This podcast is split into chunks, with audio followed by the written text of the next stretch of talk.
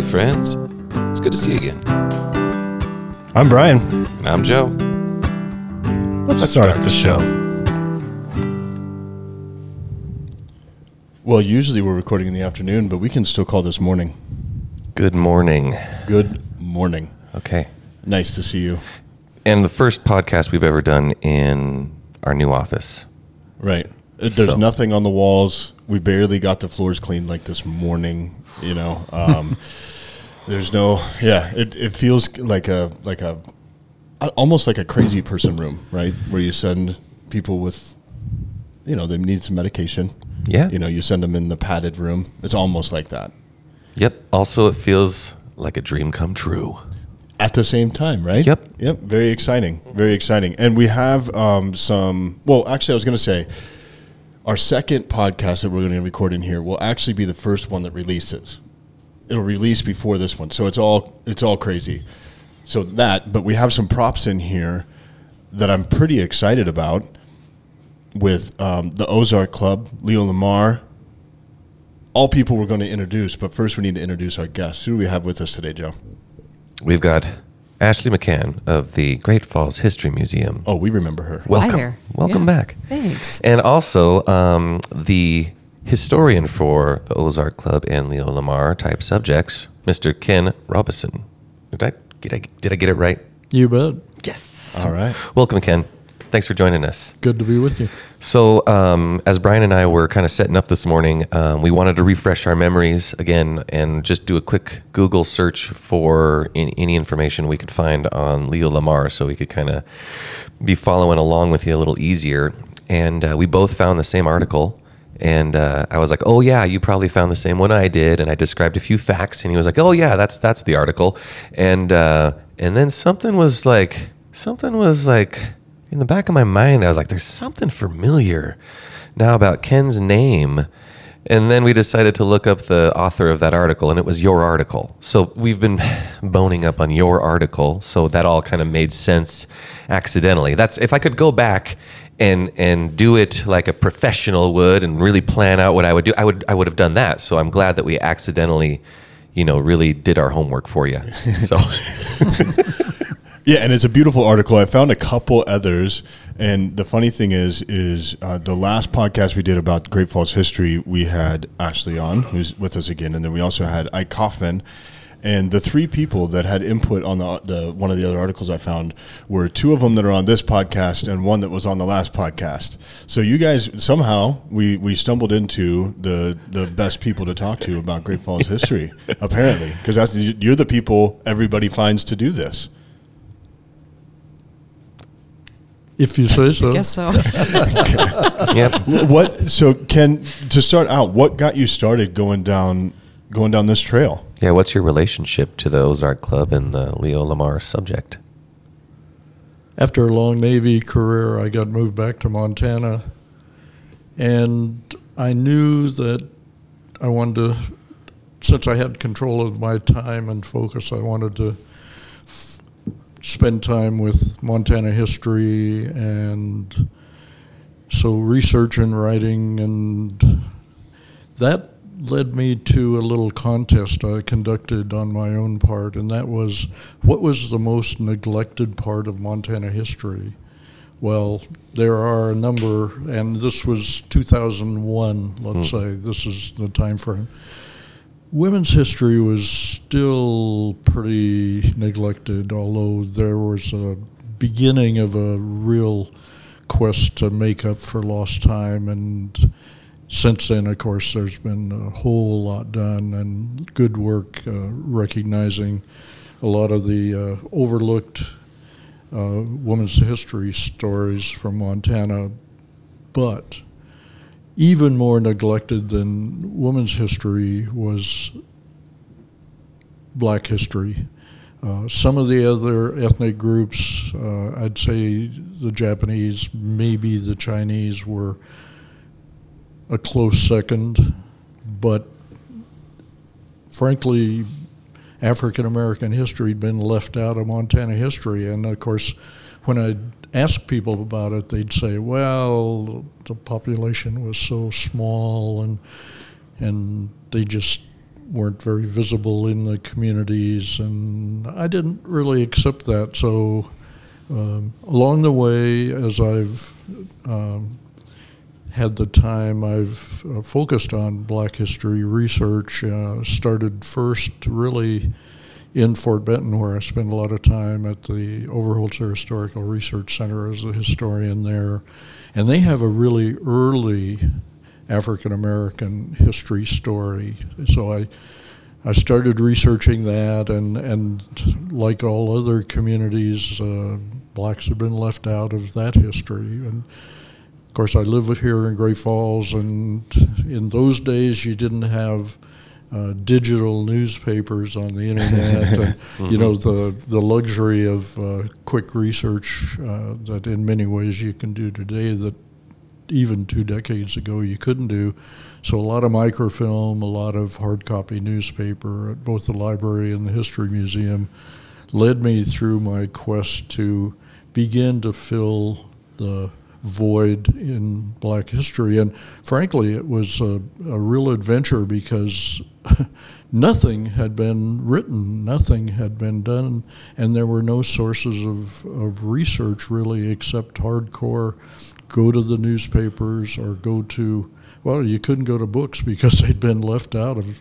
Uh, really, all of the histories of Great Falls except two rare exceptions. One is a 1939 Works Progress Administration WPA publication called Great Falls Yesterday, and it had five fantastic stories of of African Americans in the Great Falls area. Um, and most of them were women, which was even a little more surprising, maybe for 1939. Right. And the other was a, a very small but important presence in in a book that uh, Bill and Bill Ferdell and his wife had done on Cascade County history. They had actually included, I don't know, four or five, maybe six photos in a large collection of photos of African Americans in and and so, you know, they at least acknowledged the presence and had did a little bit with it. So, uh, based on that and a whole lot of time spent uh, researching newspapers, I began to build a file uh, because it, it was interesting to see how the two Great Falls newspapers and people today that uh, only know the fading Tribune. That's a story in itself. Right, right, right. And the uh, and the Great Falls Leader that they don't know about because it ceased publication, I think, maybe in the late 1960s. But from the beginning of Great Falls, uh, we had two dueling newspapers one Republican, one Democrat, one focused on business, and the other focused on cultural and social issues and you can kind of guess probably which was which. The, the, the Lincoln Republican newspaper, the leader, had great coverage of black community activities, and that was a surprise. But but in some ways, they were so good with their coverage that they didn't mention race. And let's say in the 1890s and uh-huh. 1900, those early years of Great Falls that's and and frankly in Montana that's really rare not to have colored or negro or whatever the term they used and often it was the term colored but to have no race indicated and yet it was a story about a, a, a black couple being married or something like that so i had to build that knowledge of who who were the members of the black community and it led me eventually to some 1,300 names. And when the Great Falls Genealogy Society published their two volume uh, Great Falls Settlers, Early Settlers of Great Falls, is the title of their two volume set of sort of biological stories of Great Falls residents up to 1920. I had 1,100 stories in there of African Americans. Wow. And so you know that kind of kicked off my my uh, work on on that ethnic group, and very early, among the stories I found, was the story of the Ozark Club, and it had gone through a couple of iterations as early as the early 1900s. There was something called the Ozark Club. It, it really had no direct relationship to what we're going to talk about mostly, and that's Leo Lamar and the Ozark Club. Hmm. But they had the the environment in the in the 1890s that set the stage for for blacks in the Great Falls community was I guess you could roughly characterize it as it it was a along with all of Montana it was sort of a a, a very harsh but on the other hand somewhat softer form of discrimination and segregation Mm-hmm. you were if if you were an African American you must live on the lower south side, meaning between Central Avenue and, and the then non-existing 10th Avenue South. There was no 10th Avenue South Right, right, back then. right, right. That grew later, but in those blocks headed south from Central Avenue and up to about 12th Street, 9th or 12th Street, that was the lower south side and uh, it was a working class ethnic community. The smelters had drawn in huge numbers of immigrant uh, residents working at the smelter. The difference was those smelter working foreign um, uh, immigrants that had flocked in could work at the smelter because they were white but blacks couldn't join the unions, and therefore they were shut out of all the all the smelter and refinery jobs. Um, So the best paying jobs they, they couldn't the do. best paying jobs they were shut out of. But um, so anyway, I started uh, running across the stories related to the Ozark Club, and uh, pretty quickly recognized that this this was really a powerful story and. Uh, so I started building a, a file on the Ozark Club, and and as I dug deeper and deeper, I found more and more, and it it just turned into this incredible story of um, here here's a a black-owned nightclub on the lower south side at a time when African Americans couldn't go to any of the white nightclubs on Central Avenue or over in Black Eagle or wherever they were, Jockey Club or the Park Hotel or the 3D. Uh, you couldn't go if you were black. You were not admitted in. Uh, rare exception might be uh, um, if if you were. Uh, we'll, we'll talk about a, a character by the name of Jack Mahood later, but uh, to just to to make the point, Jack might take one of the musicians from the Ozark Club and their wives out to dinner, and they couldn't go to any of the clubs, but they could go in the back door of the park uh, terrace room and sit in the back booth, and they would be served. And uh, I mean, that was the exception uh, to to access. So Wow. uh, here here was the that that was the situation in Great Falls at the time. Well, and I think I think Joe and I can relate because we've as we've been kind of diving into the history, we're finding it pretty interesting. I, I personally, and this this is no offense to Ashley, but I didn't even know we had a history museum, and I've I've I lived here for nine years. And then I was gone for a little bit, and I've been back for quite a while. I didn't know till a few months ago we even had a history museum. I didn't know it growing up. Okay. And so, Yeah. but but now now I'm seeing that like you guys are doing some great work, and so like Joe and I have been in there several times now.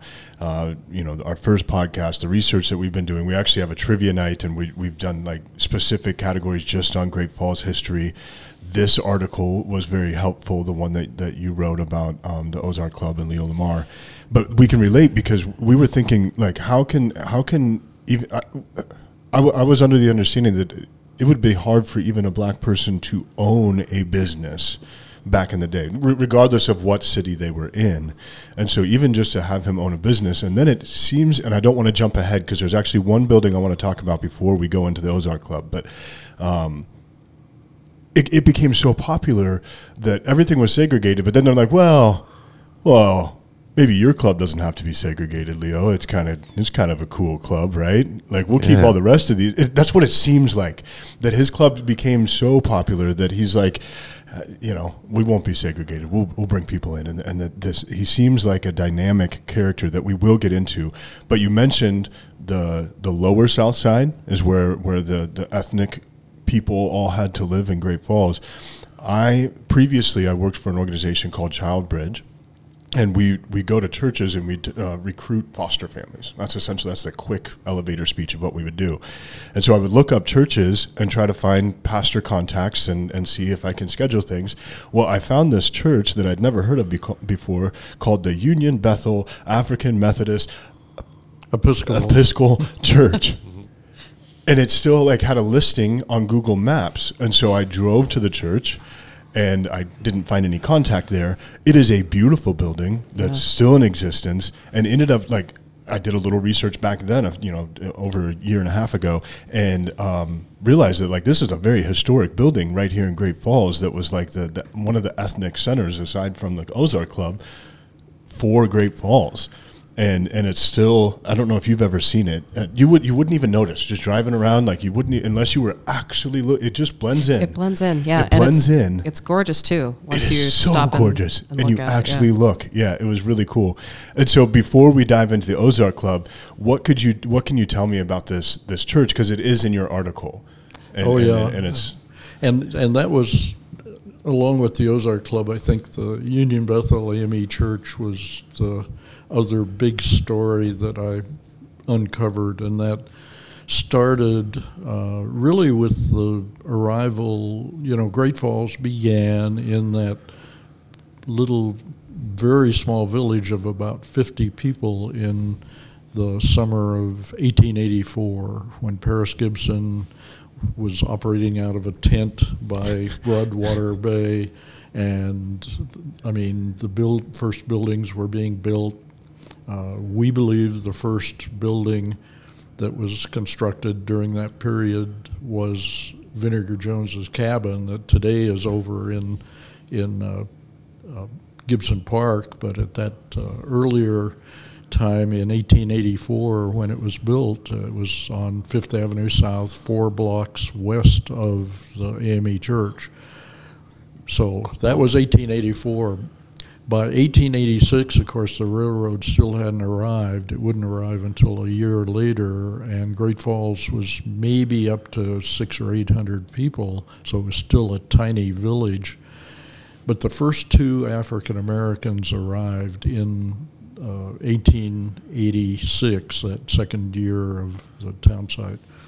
Ed and Elizabeth Sims. Uh, Ed had come up on a steamboat to Fort Benton. Uh, he'd he'd uh, been a slave before the Civil War. He'd been freed and came up on a steamboat. Actually, he was working on the steamboat and had a very unusual job for African American. But after the Civil War, many many blacks were employed as part of the crews of these steamboats operating on the Mississippi and Ohio and on the on the Missouri River that was coming between St. Louis and, and Fort Benton. And and if you can imagine a steamboat era when 250 to 350 feet long steamboats nat- fought their way all the way up the Missouri River from St. Louis to Fort Benton, and there at the levee in Fort Benton, you might has, have as many as, at one time there were nine. Um, that was the only time, but there were multiple steamboats often at that levee, and you know they were carrying uh, from 250 to 300, 350 tons of cargo. So it was a massive shipping operation, and of course, this was the pre railroad era. So Ed Sims was the, what was called the uh, clerk or purser on the steamboat Red Cloud when he came up the river. Uh, that was the second highest position on the boat to the to the captain, and so he handled all the cargo, all the passengers, and so on. But he got to Fort Benton and decided, you know, I want to start a new adventure out in this frontier Montana territory, and it was a. This was in the 1870s, so we were a new territory. Right. And he went to work a few places out at Fort Shaw for the uh, post trader out there and so on. In 1886, he went back to St. Louis, married Elizabeth, and brought her, and they arrived in Great Falls in summer of 1886. That began the black community in Great Falls, Montana. And so, um, random, not random, but you may not know this. How long did that trip take from St. Louis to Fort Benton on a steamboat? A- average, of course, they all, you know, may run into problems or whatever, but how long did that take? Uh, probably 45 days was fast. sometimes, sometimes as much as two two months. Uh, much quicker going downstream. Oh, yeah, absolutely. current Right, with you. right. You know, and it was only seasonal. Uh, you needed the spring rise. There were no dams on the river, so you needed the steam rise, and that'll be a good topic to talk about sometime. Uh, steamboating. Well, as you're talking about, it, I'm like, Yeah. man, we need to go. To, we, like, we need to have a podcast about steamboats in Fort bet. Benton and like record in Fort Benton, right? And like where the steamboats pulled in. Like that'd be super cool. So super who cool. knew today about those steamboats, and yet they were huge. And important. nine, nine, Yeah. Yeah. nine at a time in Fort Benton. So at that point, and I'm not trying to sidetrack, but I'm I'm just following where my brain's going here. 1886 was Fort Benton bigger than Great Falls? Fort Benton never really grew as a city. Um, it was a shipping transportation. So hub. just a just a hub. Uh, and and so in the first years of Great Falls, first couple of years before the railroad, uh, Sun River Valley had more people, and Fort Benton had more people than that little fledgling town of Great Falls. And in fact, the people in both Sun River and Fort Benton used to talk about the future great was the term, and, and their derogatory term for Great Falls was the future great. Well, the future great began to get even with them with the arrival of the railroad fi- Right. finally in 1887. But so Ed and Elizabeth Sims settled in the community here, and he he was a un- unusual guy. Uh, he he started a catering business, um, and w- he was also. Uh, part of the time, he was the steward at the most exclusive white men's club in Great Falls, the Electric City Club. And so he had plum positions just because of his, uh, he was a go getter and he was talented. And for the rest of his life, he led the black community in Great Falls. But getting back to the Union Bethel Church, Yeah, yeah, yeah. um, by 1890, there were enough in the black community on that lower south side to uh, to begin to form a congregation for the, uh, you know, the the African Methodist Episcopal Church had spun off from the Methodist Church uh, back, I think, in the 1790s in Philadelphia because most of the Methodist churches would not allow black attendance at their services. So they started a black church and they patterned it largely after the Methodist Church, so African Methodist Episcopal Church. They began meeting in a couple of different places, including an old uh, fire fire uh, station that was not being used. But by the summer of 1891, they'd been successful in raising the money, and Paris Gibson, for one dollar, had sold them the the lot on 9th Avenue, on uh, Fifth Avenue South, 9th Street, Fifth Avenue South, that uh, they built the first African Methodist Episcopal Church. That church was a wood frame building, and the lower south side, especially in the area of the church, was subject to a lot of flooding in the spring, and they they still hadn't solved. Great Falls is built on springs all over the city from the very beginning. You know, this is just the geology and the geography of Great Falls with springs all over the place, not just giant springs.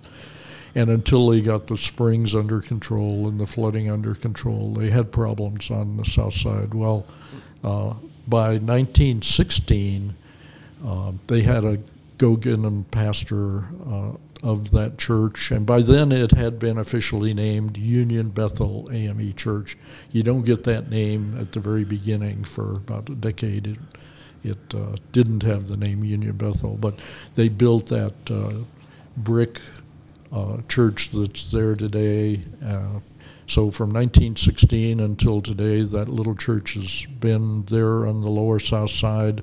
Um, it's had good times and bad. Uh, it's always been the heart of the black community, and it, within the church, the the uh, women of the church were always the heart and soul of, of the community and of the church. And uh, early on, they formed what was called the Dunbar Art and Study Club. And the Dunbar Club, named after a famous uh, black poet, Paul Laurence Dunbar, um, it, it became both a leader in the black community. It was sort of the center of, of uh, cultural and social life in the black community because they'd sponsor, uh, in addition to fundraisers for the church, they'd sponsor talks on history and on cultural things and how to, you know, the African American story really from Reconstruction after the Civil War until uh, well into the 1900s was one of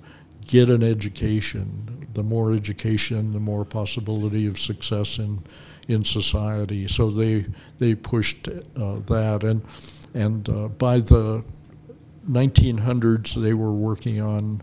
Um, trying to bring down the racial barrier. So they were a powerful group within the community, and uh, they were all centered there on that uh, black church that uh, was the heart and soul of the black community. There was another black church for some years. The Baptists had a black church. Uh, it was uh, far less uh, powerful within the community, but it, it, wasn't a single church. And then, of course, uh, by the mid 1900s, the other churches began to open up. I mean, if you're Catholic, you probably would be able to attend the Catholic churches and so on. But until then, the choices were were the black, black, black churches in your south south, south side uh, Great Falls where you lived and and uh, you might work as a maid on the north side, but you certainly didn't live there. Mm. You know, if you were uh, and the other jobs open, of course, were uh, service industry jobs in the hotels, and of course the powerful railroads. First, the Great Northern, and then the Milwaukee Road employed a huge segment of the black population. In fact, Leo Lamar, that we will soon get to, mm-hmm. uh, came to Great Falls uh, employed by the Great Northern. So. Uh-huh. Whoa. So, what did you do in the Navy? You said that you retired out of the Navy? I did. I spent uh, just a year or so short of 30 years on active duty. I was in naval intelligence the whole time, which was uh, a marvelous challenge. Uh, spent a lot of time around the world, 11 years of sea duty, and dragged my family from uh, Hawaii to uh, Sweden to England to the Philippines, and so we were all over the world. And uh, great, great career, uh, and and a lot of relationship between history and and naval intelligence. Uh, usually you had to do a lot of research and mm-hmm. you had mm-hmm. to know history uh, to avoid the problems of the past. And uh, yeah. So uh, sometimes when you'd give a briefing, they'd say, "Okay, that's enough history. Now tell us what's going to happen tomorrow. What's going to happen in the future." Yeah. So that was always the challenge of, of moving from history into the future and what was the enemy going to do next. That's interesting. So you spent 30 years kind of um, in intelligence, doing the same sort of research that then because I was like, when when you uh, introduced your your story, you're like, well, I got out of the retired out of the Navy and then got right to work as a historian, and I was like, whoa, that's okay. Well, what'd you? I wonder what was prompting that, you know? And then I think it's really interesting because I found the same thing when I was just reading your article. I I found that. Um, this is such an under, underrepresented part of our history. And then when you look at even the little bit that is there, you find that it's such a foundational part of our history. Like there's so much that make up who we are today that you know we I think we need to acknowledge. Like uh, as a local musician, I came into that the the history museum to see the Ozark Club stuff, and I was like, wait a minute, I didn't realize this. There was a jazz culture here. That that's crazy. I like jazz. Why don't I know that? That's I grew I grew up here. Can you imagine that in Great Falls, thing. Montana, that some of the best jazz between the Midwest and the West Coast was being played right here in Great Falls, Montana? I cannot.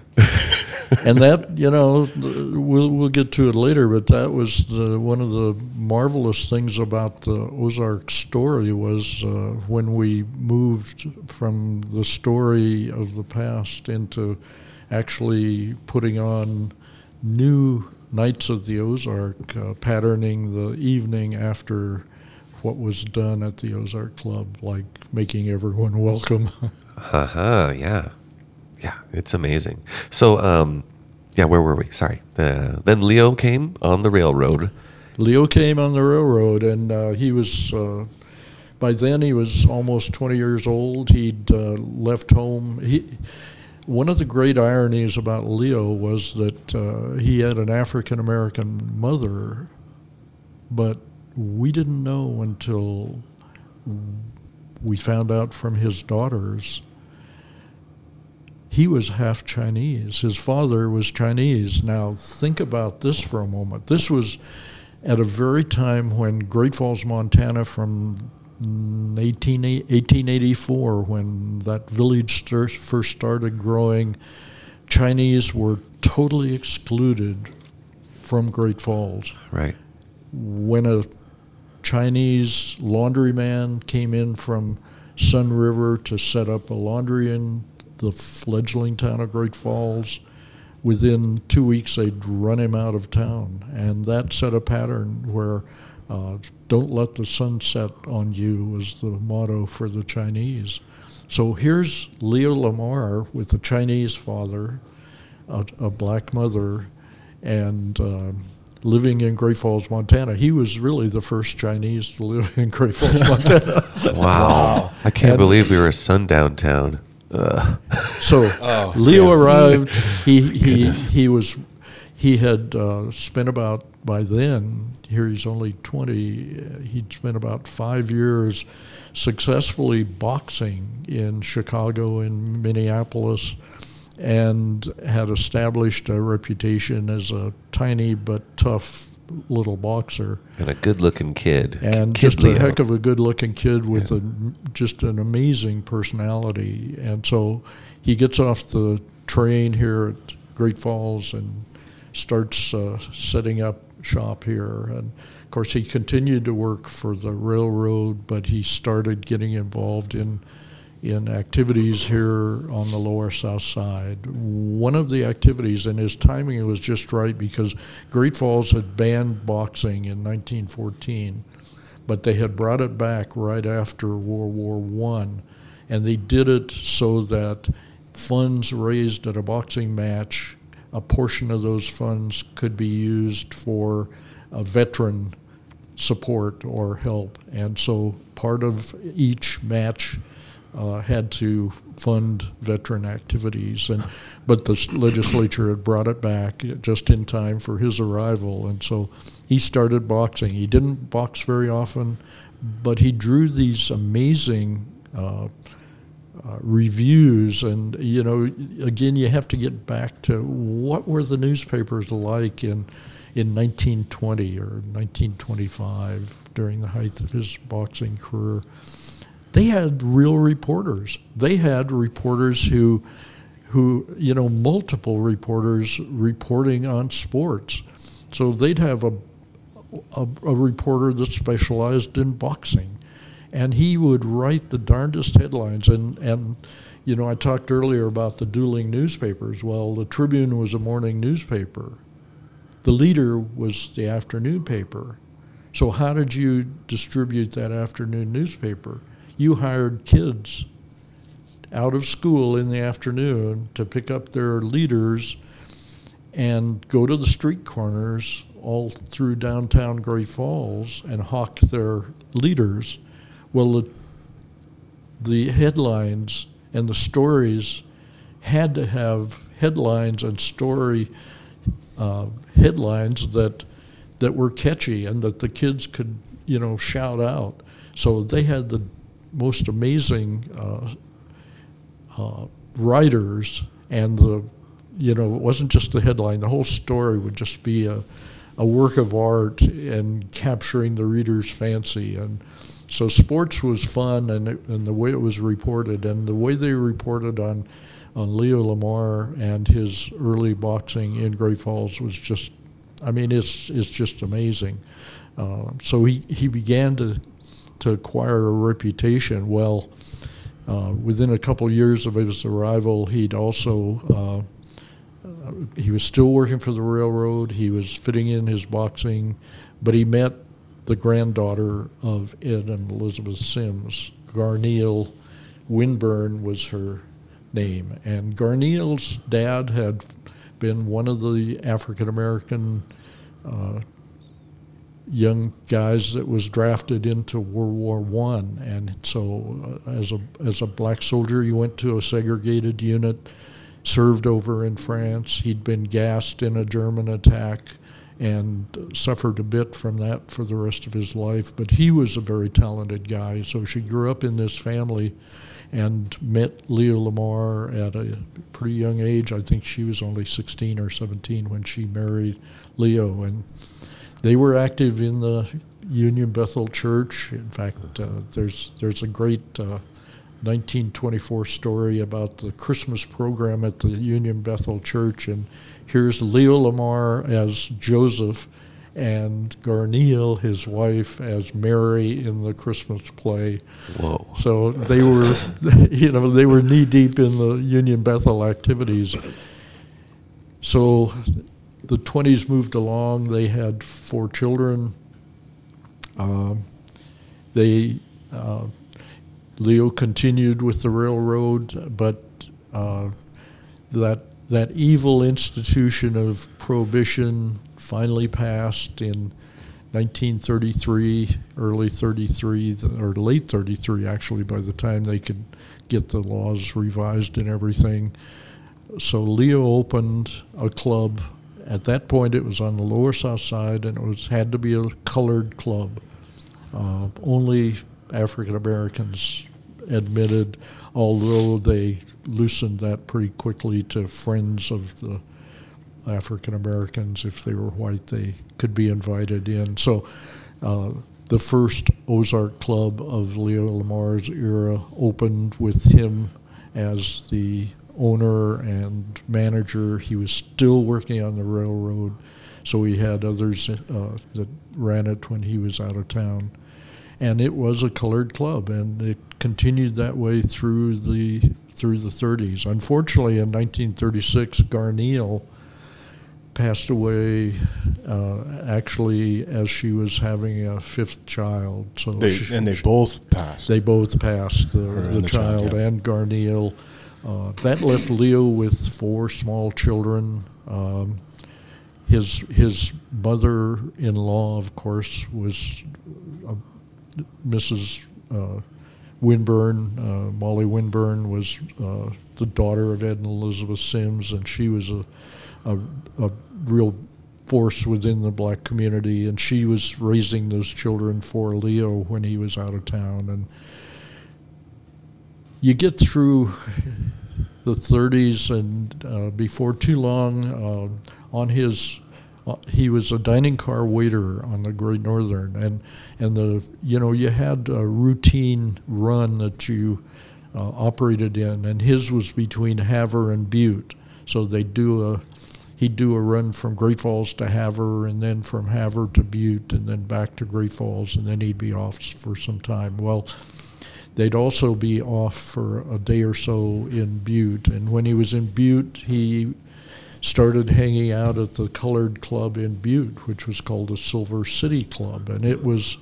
It was in in some ways maybe he got some ideas for his own club from it. Um, it it had good music, never the quality or the greatness of the Ozark Club that later developed here, but but it was uh, the most popular colored club in Butte, Montana, and Butte, of course, was was a growing, huge operation by the 30s, and so while he was hanging at the Ozark Club, he met the owner, of course, Frank Yammer, and the owner's wife, Grace, had a sister that was going through Butte Business College. The two of them were from Iowa and had had uh, met up with uh, the owner of the Ozark Club of the uh, Silver City Club, Frank Yammer, and so Grace, the wife of Frank Yammer, introduced Leo to her daughter, or her sister rather, the younger sister,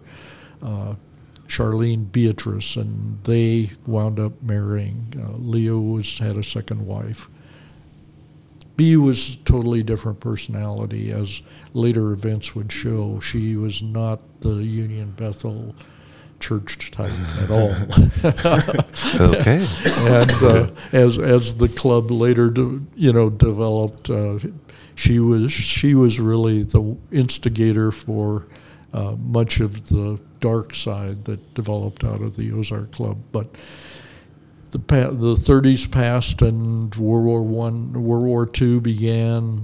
Uh, World War Two, of course, was a time of amazing growth here in Great Falls because uh, we had the brand new East Base, the brand new base that became the bomber training base, uh, now called Malmstrom, and we had the commercial airport, Gore Field, turn into uh, Gore Field Air Base, and that had the 7th Ferrying Command operating out of it. So, two big Air Force, uh, Army Air Corps operations going on, along with a third, and the third was a was a major supply operation, uh, supplies for the satellite bases at Lewistown and Glasgow and Cutbank that were mm. operating during World War II as a adjunct to East Base, and so here you had this major uh, Army Air Corps buildup in Great Falls. You had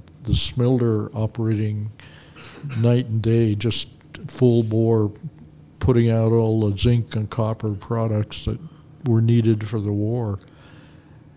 And Great Falls, literally, you know, by 1945, I think we'd gone from something like 30,000 to 45,000, so, uh, you know, 100, uh, 15,000 growth in just a few years. Uh, right. House, housing was so short, you hear legendary stories of how, you know, how, how, how terribly short the housing was, and what there's some great fun stories about that. And all the while, Leo, very smart, uh, he had by then ended his uh, Great Northern career, and he began to of course, he all along had cultivated the leaders of the city.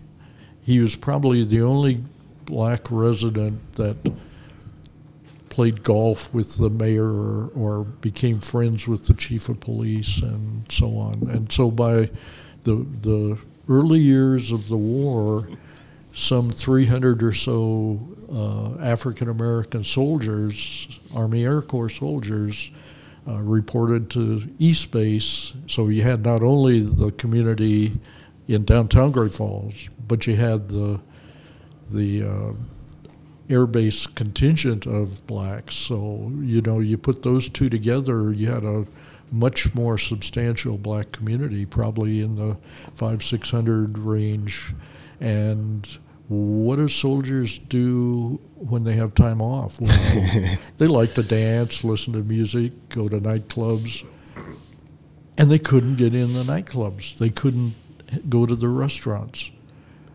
And so they opened a USO, United Service Organization, for the airmen in Great Falls, but blacks weren't permitted. It was that kind of an environment. Mm-hmm. So the black community hurriedly tried to organize a small black USO, but Leo had a better answer. Leo had the Ozark Club, and he opened it wide open to those black airmen. and by then, he was getting a much more sophisticated operation. He'd had music from the very beginning, but it was really modest. And during the 1940s is when he developed this entertainment package that became legendary because it included uh, top quality musicians, it included uh, torch singers, it included uh, comedians, it included uh, exotic dancers. Yeah, yeah. and and it was exciting and so wartime environment and that colored club just overnight transitioned into an interracial nightclub. And everyone was welcome. And he would have saturday morning ads in both the tribune and leader.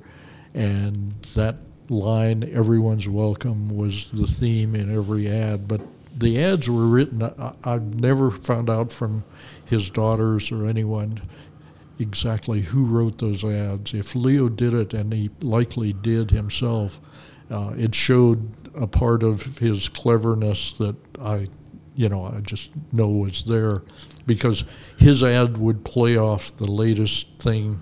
If it's a national conventions for the two Republican and Democrat parties, he'd have a play off that. If later in the 1950s, if it was the space race with the Russians, the ad would play off of that, and so on. So you know, his ads didn't just advertise those exotic dancers or torch singers or whatever, but they catch your eye because of the clever way they were presented in the context of current events.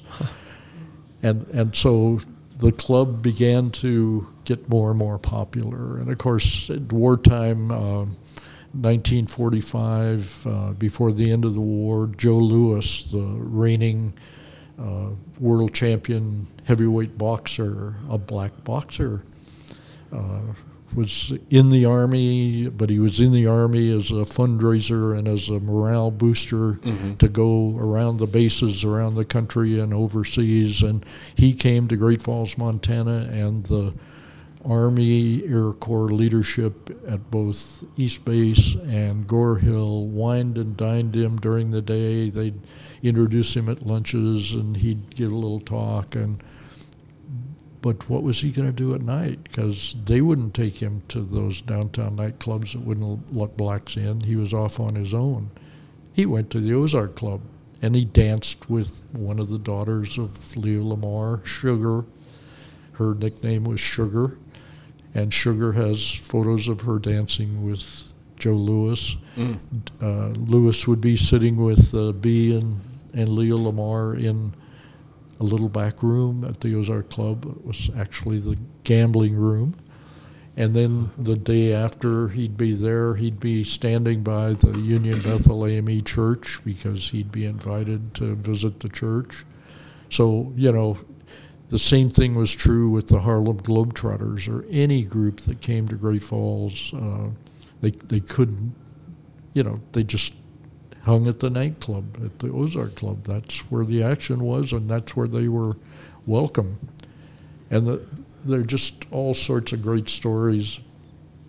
One of one of the coolest, I think, uh, and I got a lot of these stories not only from the newspapers but from uh, either. Well, I guess they were all descendants of the participants like the Lamar sisters. Uh, Sugar, Bunny, and Molly were the three daughters that had uh, left Great Falls um, and had not been back to Great Falls since the funeral of their father in 1962. and and they lived in Los Angeles. And when we talk later about the recreated nights at the Ozark, I'll talk more about them. But uh, found a lot about both photos that they had and stories they had, but also from some of the uh, African American residents here, here in Great Falls. June Elliott, uh, her mother worked a- at the Ozark Club. Uh, she ran the snack counter. They had snacks uh, that they served sandwiches and things like that. And so Marguerite Elliott, her mother, operated that. And so one night in the 1950s, when June was a young teenager, her mother got her into the club and set her in the back. And that was the night that uh, Lionel Hampton and his big band had been on their way from Denver to uh, Calgary to perform in Canada. And they found they couldn't make the border before closing. The border had, uh, I think, a midnight closing. So they came back to Great Falls. They called Leo and said, "We'll be glad to play at the club. Here's the big band in a little tiny club." And uh, so Leo called the chief of police at home and explained the situation and said they won't be able to get here until after the closing hour. There was a nighttime closing hour for the clubs, and then they had to stay closed until I think it was eight o'clock in the morning. And Leo called that chief of police at home and got permission as long as they come in and you lock the door and you don't open again until eight o'clock in the morning. They can do whatever they want in the club, and so there was Lionel Hampton and his big band blasting jazz through the Ozark Club throughout the night, and and June was said she was like a little mouse sitting in the corner listening to this fabulous music.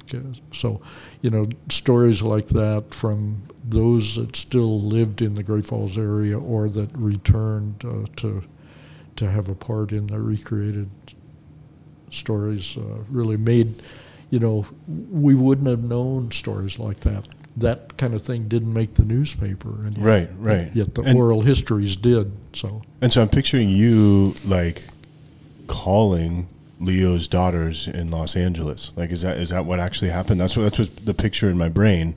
Yeah, the History Museum. Well, we're we're kind of jumping ahead, but uh, it's it's a really important part of the story because uh, when when you start researching, you're looking for not only information but you're looking for photos. Mm-hmm. Right. Well, there, there were no four photos of the Ozark Club at the History Museum.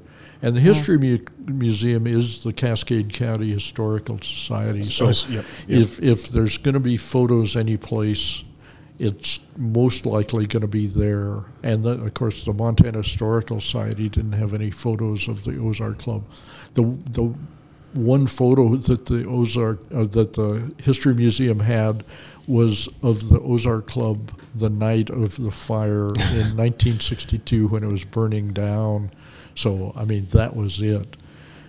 So uh, when it got to access to photos, uh, Chris Morris and uh, Linda Short, who then worked at the History Museum as as kind of the uh, cultural uh, display designer, uh, got hold of uh, the Lamar sisters, as did I, and and they were very forthcoming. I mean, they sent uh, enough photos that when we did have the recreated nights at the Ozark, uh, we I had uh, a large display of photos of the black community around Great Falls in one area, and then they, with photos that the Lamar sisters had provided, had this amazing display centered on the Ozark Club. And it was photos like uh, Goose Tatum and the Globetrotters uh, signing a photo while they were sitting in the Ozark Club. And of course, Joe Louis and his visit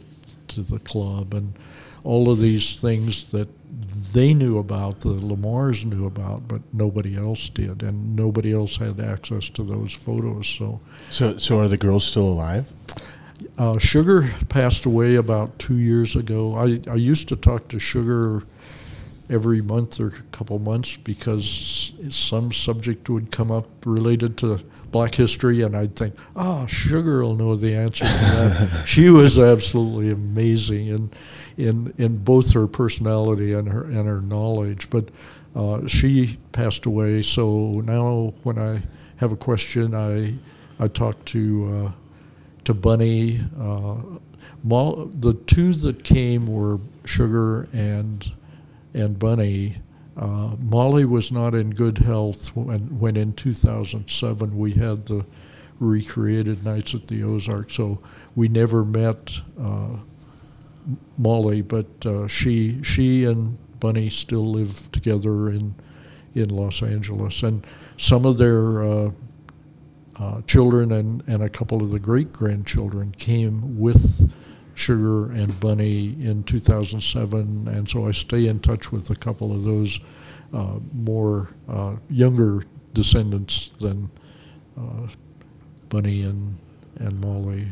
And, and well, and I and I only ask because um, it's kind of like in the nick of time, right? That that you came along to start gathering some of this history, and maybe I, I don't want to uh, It- give it you a big has- head or anything, but you know there might have been some other people doing the same thing. But like, had you not reached out, we might be missing like large chunks of, of especially Black history. But I feel like great, great, great, great Falls history. Well, and it was more than Great Falls history too, as it turned out. And and you're right. I I kind of started a, a a crusade that that's turned out really well. Um, one of my early really good friends when I got moved back here uh, is African American Bob Harris. He's retired Air Force, and uh, Bob and I had a mutual love of history. And while while I was sitting there doing uh, microfilm research, a, a number of times he'd stop by and we'd be talking. And anyway, uh, about 2004, so a couple of years after I started all this, Bob and I arranged to go to the Montana Historical Society in Helena, and they were no, doing nothing in Black history. It was it was as bad as the rest as Great Falls, the whole state was As late as 2004. as late as 2004. Wow. So we met with uh, four or five of the staff members from the Montana Historical Society, and I challenged them to focus on Black history and start uh, surveying their holdings. I mean, this is Montana's museum. It's a massive museum. In fact, there's a new Montana Heritage Center under construction today that's going to build physically uh, beyond where they are today. But so Montana Historical Society has this gigantic collection, photos, uh, documents. Uh, it it is our truly our historical cache, and they picked right up on that challenge. And within a, a year or so, they had gotten the first of what's turned out to be a continuing series of grant monies to uh, focus a part of their effort. And so they created uh, uh, Montana Black Heritage uh, section of their website. And, you know, within several years, it, it began to emerge as a really important collection of information. First, they surveyed all the photos and as much information in their collection as they could and highlighted exactly what they had. And then they began to build uh, other uh, research aids and they developed uh, teacher uh, lesson plans for African American presenting African American history to students. So the Montana Historical Society, kind of kick-started by Bob and me, have just done an amazing job. I think they were just kind of waiting for somebody to to get them started because they have uh, they have carried it to a great extent. One thing we've totally not neglected, and it, it, I don't know how far along in the podcast we are, but before we run out of time, we need to talk about the music. Yes, yes, let's do that. You're, you're gonna you're gonna perk Joe's ears right up. Yeah, Bob let's Bob about May. Bain showed up uh, in Great Falls after the war. He had this this black musician grew up in Tennessee, and before World War II, he had joined the last big national black band to be formed in the country, Jay McShann's band, and they called him Hootie McShann. Hootie McShann developed this new sound. It's called bebop or bop, and it was a technique that broke the tradition of jazz music where the same musician would play the same jazz song the same way in every performance. And giving freedom to that jazz musician was all about what Hootie McShann was after.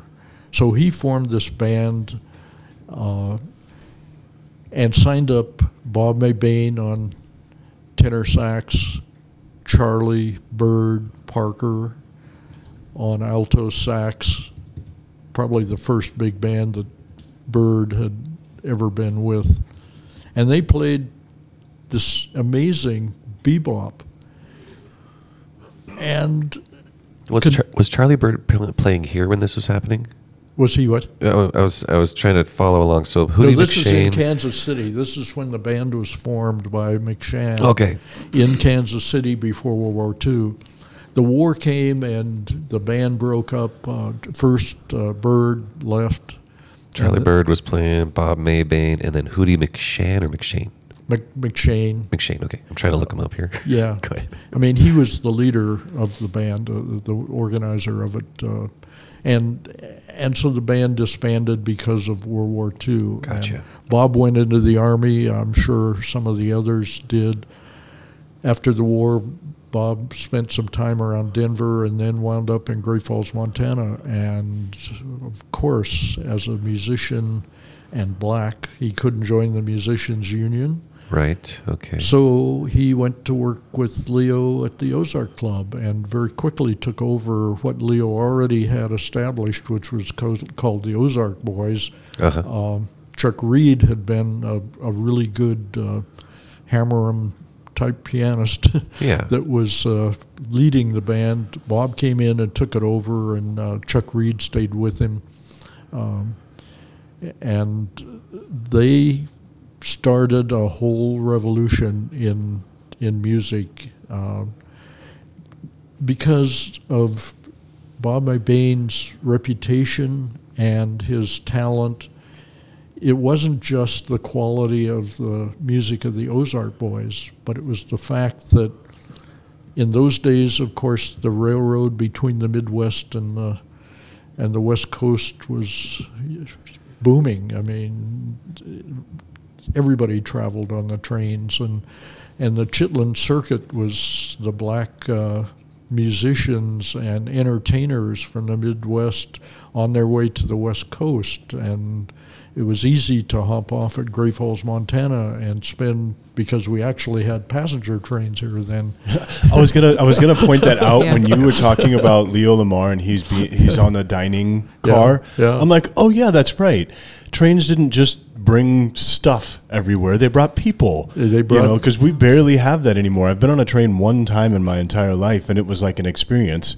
And and we went from Glasgow, Montana, to Malta and back just to say that we've been on a train Oh, I'll be darned! Yeah, because it's it's yeah. just so unheard of now. But back then, like that was the mode of that transportation. Was, that was the way you traveled, and here here were all these uh, black musicians looking for uh, stops uh, along the way, and and so that's when uh, Leo and Bob Mabane together put that entertainment to package t- to, together that from the late 1940s through the 50s into the early 60s just ruled Montana jazz and that's when they had uh, the entertainers like Miss Wiggles, the most Yeah. popular uh, stripteaser ever to hit Montana. Yeah. And they had uh, great musicians like Oscar Dennard and and and a musician by the name of Ellsworth Brown. And Ellsworth Brown was this marvelous musician. had a had an awfully good band later, but he had played with the Ozark Boys and played uh, at the at the Ozark Club for a good while, and then in 2007, when we had the second and third recreated Ozark Nights, uh, D'Artagnan Brown, his son, was recruited by Phil Aaberg to come play at the Ozark Club, at our nights at the Ozark Club. And D'Artagnan didn't know until I pointed out that his dad, Ellsworth, had performed at the Ozark Club. He thought that was, I mean, here this this son was playing where his dad had, I mean, not at the physical club because Right, it had right. burned down, but Yeah. at the idea of the Ozark Club, it was just marvelous. So, uh, this was the kind of thing that Bob Bain had been able to attract the talent and. Uh, there's young Redd Foxx coming to off the train to spend a couple weeks with his uh, really young, uh, raunchy comedy routine. Uh, I've got photos of Redd Foxx at the Ozark Club, and you know, it it, just was a kind of a breeding ground for young talent, but also, uh, like I said, guys like uh, Lionel Hampton and his band played there. So uh, this is this is pretty amazing, and and all the while this is a tiny club. It's not very large, and it's on the lower south side. And you know, in the in in my story that's in Montana Cultural Medley. Uh, here's here you're you're going to the Ozark Club. You walk a couple blocks because there's cars, there's Hudsons and Studebakers parked back to back uh, on all the streets, so you have to park a few blocks away. And you get there and you walk up this dark, narrow staircase. First thing everybody that had been there talked about was going up a dark, narrow staircase. And maybe somebody'd meet you at the top, and in some cases it might be Margarita, Marguerite uh, Elliott. In other cases, it was one of uh, one of Leo's men, and uh, one of the prominent ones that uh, used to uh, check IDs. We found out from Sugar and Bunny was actually illiterate. He couldn't read or write, so he was the one checking IDs. It was all an act. Leo demanded a, an orderly, peaceful club, unlike the Silver City, that was a really rough club in uh, in Butte. Uh, once Leo started, left the railroad and started full time, he demanded peace and. Uh, and, and they didn't push drinks, uh, and if they were younger, they often would let them sit there and listen to the music. And it was guys like uh, uh, teenage John Huber, who was uh, at Central Catholic High School. I think he was 16 year old John Huber that uh, would come on Sunday afternoon, invited by Bob Mabane, because the band would play and the whole entertainment package would play six nights a week. They'd have three sets, six nights a week. On Sunday afternoon, you had a jam session. And that jam session was really something because those white musicians from the other big nightclubs around Great Falls loved to come and play with Bob Mabane and the Ozark Boys. And that's when we discovered uh, Jack Mahood, this farmer from um, from Big Sandy who would hop on what he called the Galloping Goose, the Great Northern train from from Big Sandy to Great Falls on a Friday evening, and then he'd hit the club scene over the weekend. And he was an alto sax player good enough that Bob May- Mabane invited him to play at those jam sessions. One time in 1950, Jack Mahood brought a recorded device, which is a one time recording uh, machine, and set it up, and during that jam session, they recorded, I think it was about 20 discs. And there's Bob Mabane and Jack Mahood and whole, some of the white musicians around Great Falls, some of the Ozark boys, all jamming at the Ozark Club. Where could I find this recording? I was recording? going to say, do- do- where, where do we get that? Where what? Where can we find that recording?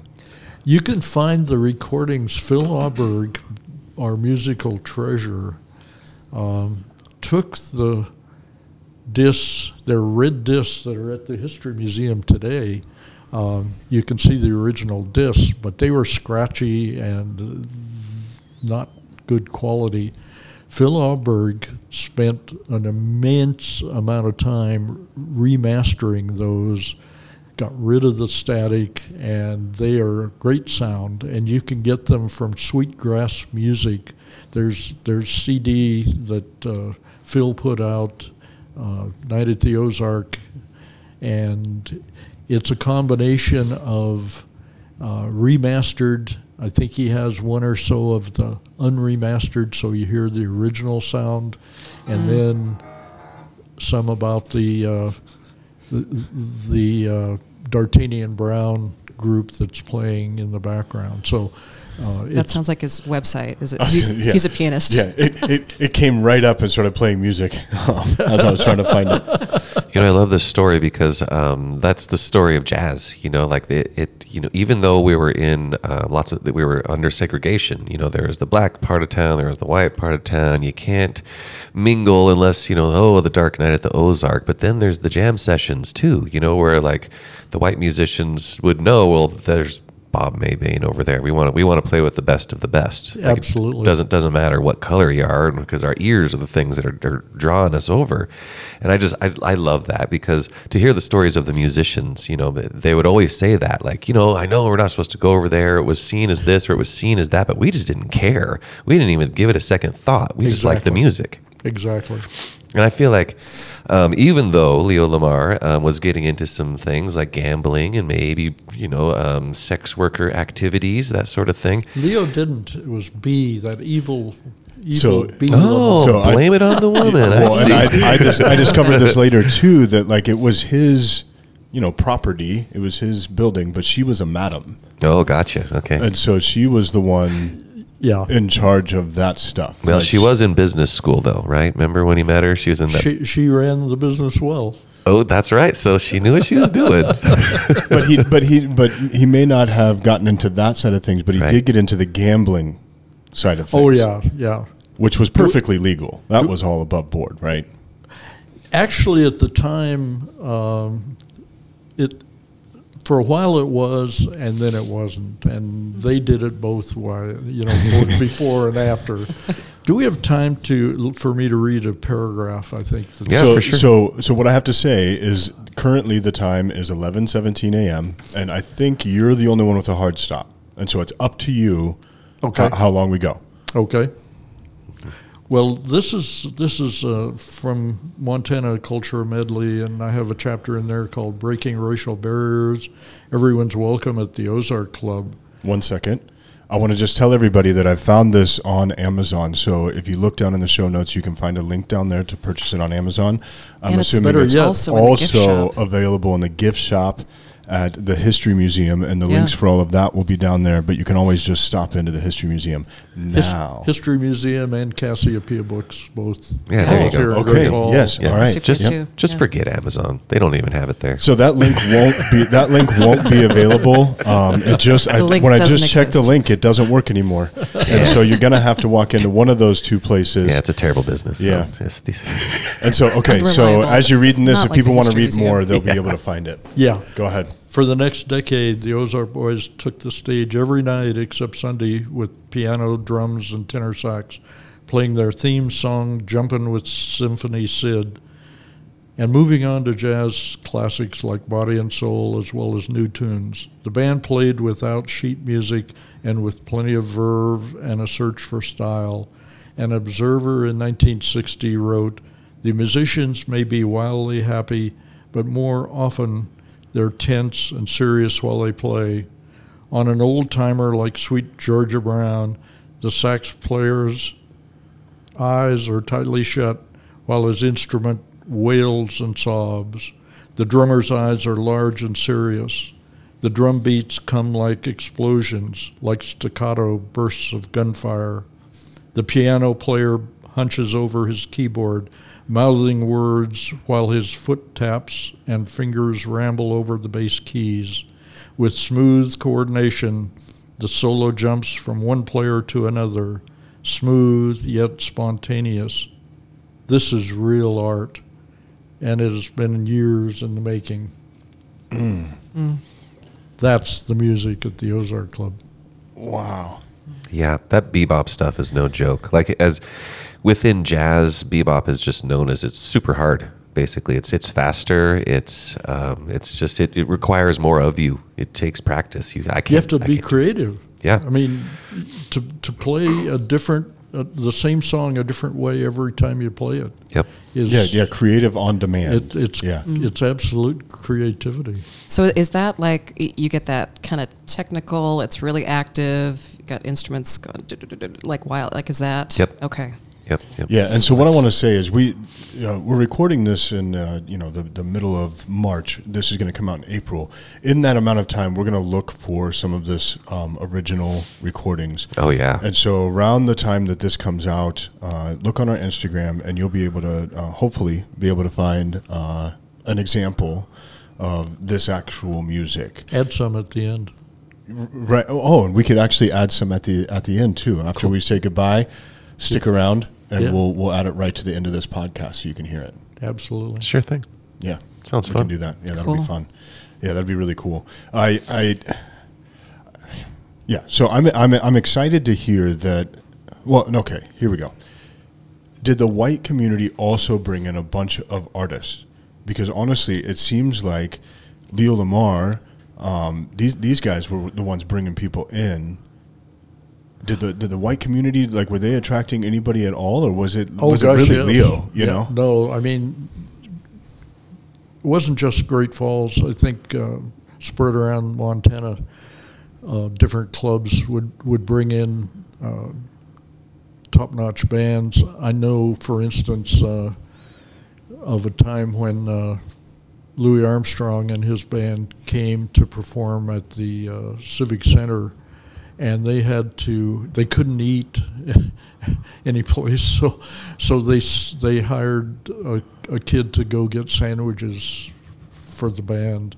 Wow. Um, and you know the other clubs, uh, like the 3D and so on, had uh, some of the big bands come. They had some uh, black bands as well as as white bands.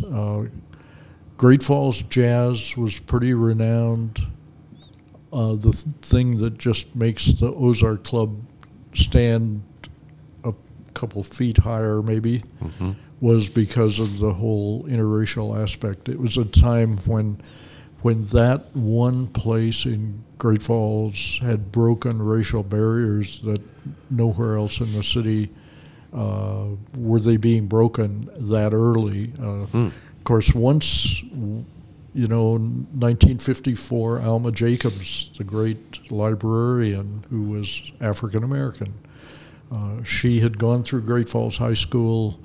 Uh, the schools in Great Falls were always uh, quite welcoming for African American students, although a lot of uh, a lot of those kids from the Lower South Side didn't make it into high school. They had to go to work, but Alma did, and uh, her siblings did, and uh, Alma went to segregated uh, Talladega College in Alabama and came back to Great Falls in 1946 and was hired as catalog librarian, and then uh, eight years later, when the head librarian, today we'd call her a director, they didn't call her a director then, but it was the head librarian, retired, Alma was hired on an interim basis as head librarian because uh-huh. they thought they needed to test the waters to see if the staff, all white staff, would uh, support that and whether the community would support it well. They sure as heck did. Uh, Alma,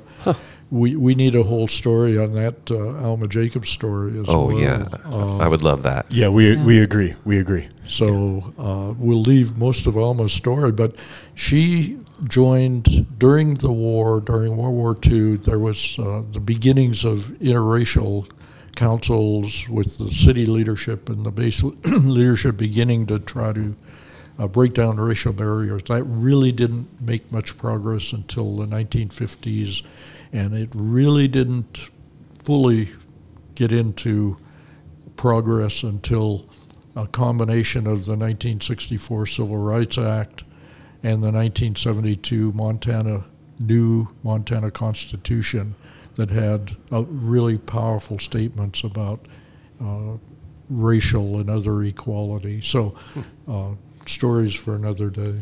Okay, but that that that is more than I mean. I don't want to say it's plenty, but it's so much. It's so what a, what a cool treat it is to have you in here because you have so much information, and um, I'm starting to get the, the idea that it's kind of like we had our own Jimi Hendrix. You know, like what if Jimi Hendrix or some super famous you know person with a gr- amazing skill that um, was very popular at the time he came and just you know wanted to work here. You know, just liked the town and wanted to set up shop here, and there was a great opportunity to work six nights a week, three times a day, and to hear that Jimi Hendrix was working in Great Falls. Well, we'd have, I mean, we'd have hundreds of guitar players coming here just to try to sit in and just to hang out. And, and if there was that sort of show, well, that would bring more people just looking to get into one of those other, maybe the afternoon show or something like that.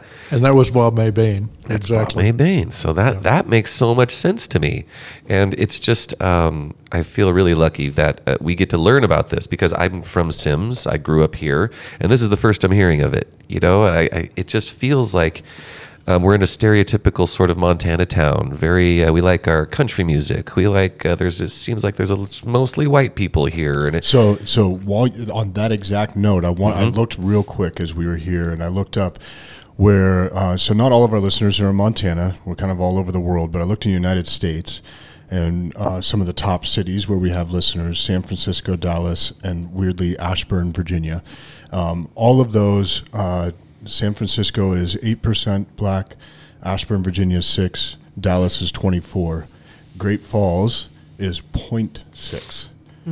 So when we so when we look at that and we're, we're you know maybe maybe being judgmental about like having no Black history all the way even up until 2004, you're thinking that like I think I, I maybe maybe the Black community has shrunk a little bit since you know the 40s and 50s and World War II and things like it's but- grown significantly. And so uh, right now we're at 0.6 percent. Uh, I think that's And that's just to kind of bring everybody's mentality into it that you understand that like Montana and and this area of the country, not just Montana. Well, actually, hold on. I think he's trying to say that that isn't a, a right number. Like you shouldn't then st- spread that around and bring them into that mentality because that's an incorrect number. I think I think you're probably looking at the city because the uh, base, Just the city. base Yeah, not Montana. population is So what, he- no, what he's saying is it has grown significantly. Malms- it's not small. Malmstrom's From population is is separate, and the Oh, Air, the Air gotcha, Force gotcha, tradi- okay. traditionally has kept, uh, I'd say, f- between five and ten percent of Malmstrom uh, African African American, and Yeah. So anyway, we don't need to play numbers to say. Mm, yeah, that- but Well, the- but I, I just want to say that na- nationally we have a, a much lower percentage We- of, we- of African Americans always than the rest. Yeah, than the rest of the country. And so that's that's where you get some of this mentality. And I actually think that that Montana is actually, um, at least from my experience, less racist than the rest of the country I've been in. And so it's not a racist thing. It's just a, it's more of a percentage thing. Is where it gets into is that like white people are making white history, and you're not really cognitive of it. And so I'm happy that, that you have come along because it's the same thing that's attracted us to this story is that like man this this this is such a rich part of our culture it needs to be heard it needs to be known and it needs to be continued on so that so that we know like we, we've even toyed with the idea of starting a jazz night in honor of this right that Oh. like like one night Cool. a year we could do like a jazz night and and bring in some some jazz musicians i know we have some here in town too and and just kind of honor and, and remember and and t- tell some of the history of, of this and I, th- I think it would be so much fun and so anyway I, through all of that all i was just saying is just to try to bring some of the people that aren't in montana don't walk around in the streets and, and kind of see everything kind of where where we were at in that. When you do that, uh, let me know because I'll put you in touch with Phil Aaberg, and I know he would support that kind of an effort. He's he's he's marvelous about promoting jazz throughout Montana, especially with youth groups. Well, and wouldn't it wouldn't it be fun to do at the History Museum? That would be fun. And you guys need to make sure to come to Jazz Night this year, too. Okay. Is it on the calendar already? Uh, yes, we have a. Oh gosh, I just printed the save the date in our newsletter, so we'll we'll, we'll have that online soon. Yeah, just email it over and we'll try to put it up, put that Yeah. in the show Sep- notes. September. Yeah, yeah, it's It's September. Um, I think it's a Friday night this year. I'd have to double check, but yeah, and we're going. I know if um, anybody joined us for the last couple years for Jazz Night, we had uh, really cool John Roberts y Pan Blanco Afro-Cuban style jazz, and now we're going like like a little quieter, like a little smoother kind of music. Are, so are, are, be peop- are people dancing? Cool. Yes. Oh my gosh, it was insane. Okay. Everybody was dancing, and so th- this one might be a little bit different, and so we're excited to kind of keep that variety. Okay. going. Okay. Yeah, yeah. Awesome. And of course, I keep pushing the History Museum to get back to real nights at the Ozark and, and let Phil Aaberg uh, work with them to uh, to bring nationally prominent uh, African American jazz bands in. Oh, yeah. That's money, and I I know that's you know one of the concerns of the History Museum, but it's uh, going to happen. I hope. Yeah, I'd help with that. That Oh, sounds cool. fun. Yeah, just Yeah, let me know if there's any sort of any sort of group of people trying to make that happen, and I'll I'll show up with with uh, I don't know some ideas. Yeah, oh, cool, cool. I'll, Yeah, I'll yeah. make some calls for you guys if you want. And I and I know I interrupted a thought that you had because you were, but it was just right in line of what I was I was researching when you were just talking about um, percentage of the black community. I, I was trying to get you back on track. I'm sorry. I, Oh, I was got just saying that um, I feel really lucky that we get to have the, this because we've also noticed that there's a hole in the history. Like when I grew up here, I learned the history of this area. I've never heard any of this. Okay, and it seems like this is a very prominent and super important part of our history. And it was just kind almost a shame that we were not. Well, let's call it. It's a shame that it wasn't more prominent. And so it's really cool to be able to be at least helping a little bit to get the word out there, even if it's just a few more of our listeners that know about this now. And maybe they'll talk to someone that they were related to here in Great Falls and they'll make a call. And then maybe we'll get an email or something and someone's going to say, Hey, did you know about this? And well, maybe we'll find another treasure of hist- Great Falls history that we didn't know about. You know, there's there's a good uh, example of how what a what a chord the Ozark Club strikes, and that is in 2007 when we were leading into the first night at the Ozark, first of seven, by the way, we had seven over a couple of year period.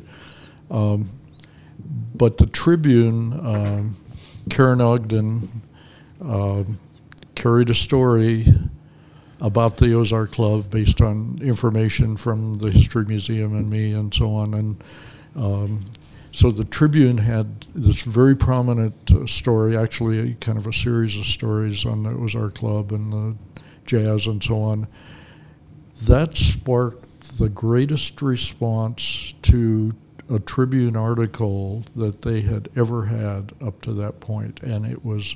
Um, it was responses from Alaska to Washington D.C. that just came flooding in with uh, memories of people that had been there or ones that were fascinated by it, and it, it just sparked such a such a great uh, fire. And then that night in on the 7th of June 2007 when Chris Morris the then director of the History Museum stood before the crowd of over 300 capacity crowd with by the way 400 on the waiting list that hadn't been able to get tickets which is why we then in September this was June September had two more nights at the Ozark but anyway Chris got up before the crowd and asked how many had been to the original Ozark this is 2007 when the club burned down in 1962. Right. Right. So decades and decades later, Yeah.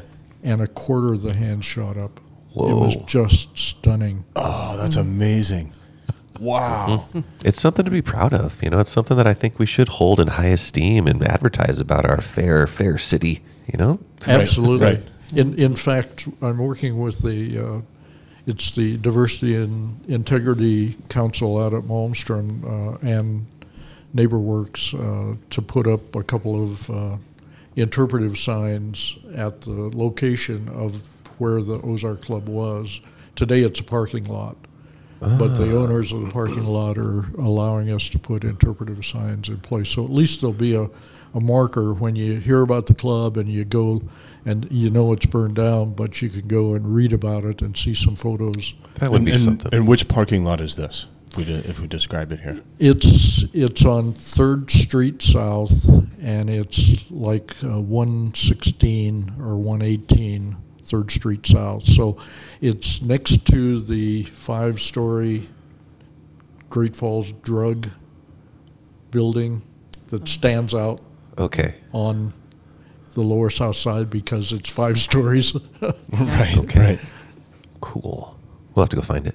Yeah. I, I, I think I know, like U.S. Bank.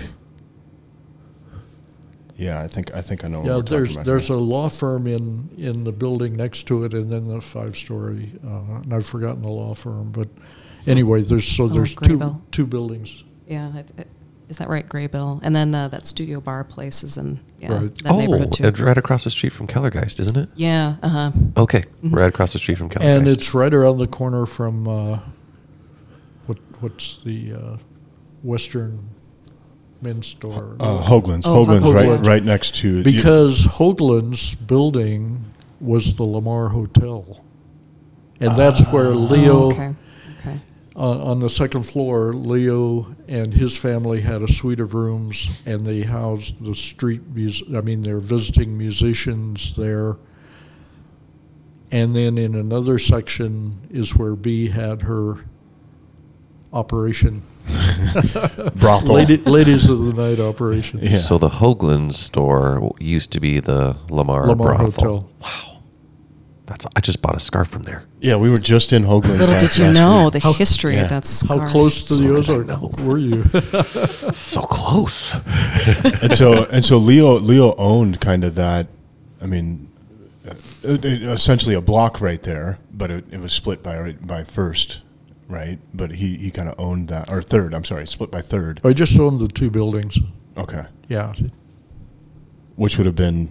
Did it go all the way? Did the did the hotel go all the way to the corner? No, th- there was actually Geiger's repair shop that was on the south side and actually on the corner. Okay, And that's where the parking lot is. Well, the parking lot also is where the hotel was because it was never rebuilt.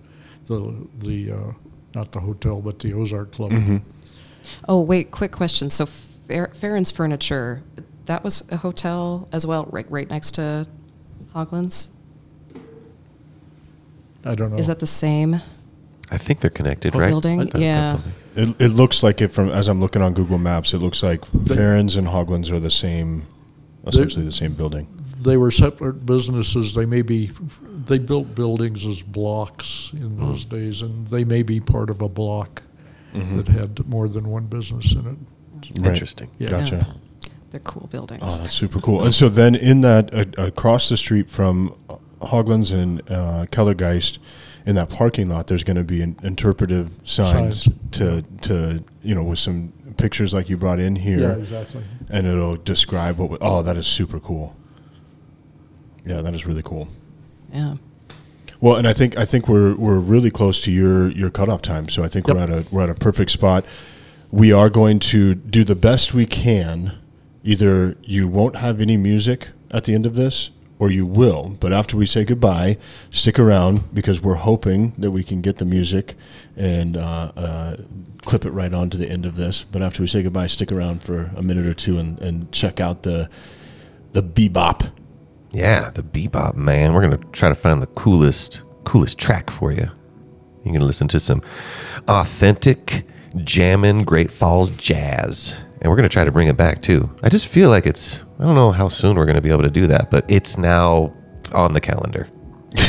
no, it's now not on the calendar. It's on the s- imaginary calendar It's on the imaginary calendar that I haven't And- And I was I was telling Ashley before we uh, hit record that um, we're kind of on this kick right now that we want at least like one history podcast a month that that's coming out. and so kind of stick around. We're gonna keep following this bunny trail. I really want to get into the librarian. Yeah. Alma J, Like, Oh, yeah, Alma. like civic leader. I have one more thing to add. oh, let's add it. So, May 12th, Thursday evening at 6 o'clock at the Great Falls Public Library will be Black Heritage Evening. Normally we have it in February, but because of COVID, we postponed it to May. And at that, we'll be playing some jazz and we'll, be, we'll have uh, soul food and uh, African American culture, history, and so on on display. So that that is not on the imaginary calendar. I mean, That's that's on our real calendar. there's intent there. yeah, yeah. You will definitely see us Try, there. try and stop me Great. from going to that. So so um, May twelfth at what time? 6 o'clock Six o'clock. in the Cordingley room, which is that basement room in the library. Okay. We'll uh, we'll be celebrating all things in the black community. oh, we're in. Yeah, we're in. We're there. And if you like what you hear, you should be in too, there, fair listener. Come on, join us. We we appreciate your guys' time. Ashley, Ken, thank you so much Oh, uh, thank for you. joining us. This was Uh, fun. It was it was an absolute Little delight. sponge over here, just absorbing everything. Me too. So I'm like, cool. I have Yeah. like six now tabs open on my computer here. I'm like, God, I have so much to look up. Yeah, And- and yeah. So by, by the time this post, like check the check the show notes because we're gonna have we're gonna have links down there for everything. Ken, I also have to add, I look forward to having you back on because um, you you you can tell that this is something that you are passionate about, and it's it's like when someone talks to me about like hunting or fishing. I just know the information, right? I don't have to look anything up. I don't have to. I know the maker of my boots and my bow. Like you know, like this was your own history, and and you speak it like that as well. You're very articulate, um, very clear, and I, I just appreciate having you on and being able to like now now we have this forever. This this you know audio history of of Leo Lamar, and I know we'll dive into more of it the next time you're on too. But I, I just appreciate it. Anytime someone gives time, it's it's the most valuable thing we have, and so I appreciate it. And that goes for everybody listening too. If you have a friend uh, that you think might want to hear that enjoys history, you have that history nerd or history buff, whatever you call them, that's derogatory the, that cool person in your life that knows history better than you, uh, send them a link and, and share because sharing is caring. Mm-hmm. and right. we appreciate all of you. I've been Brian. I've been Joe. We'll, we'll see, see, you next show. show.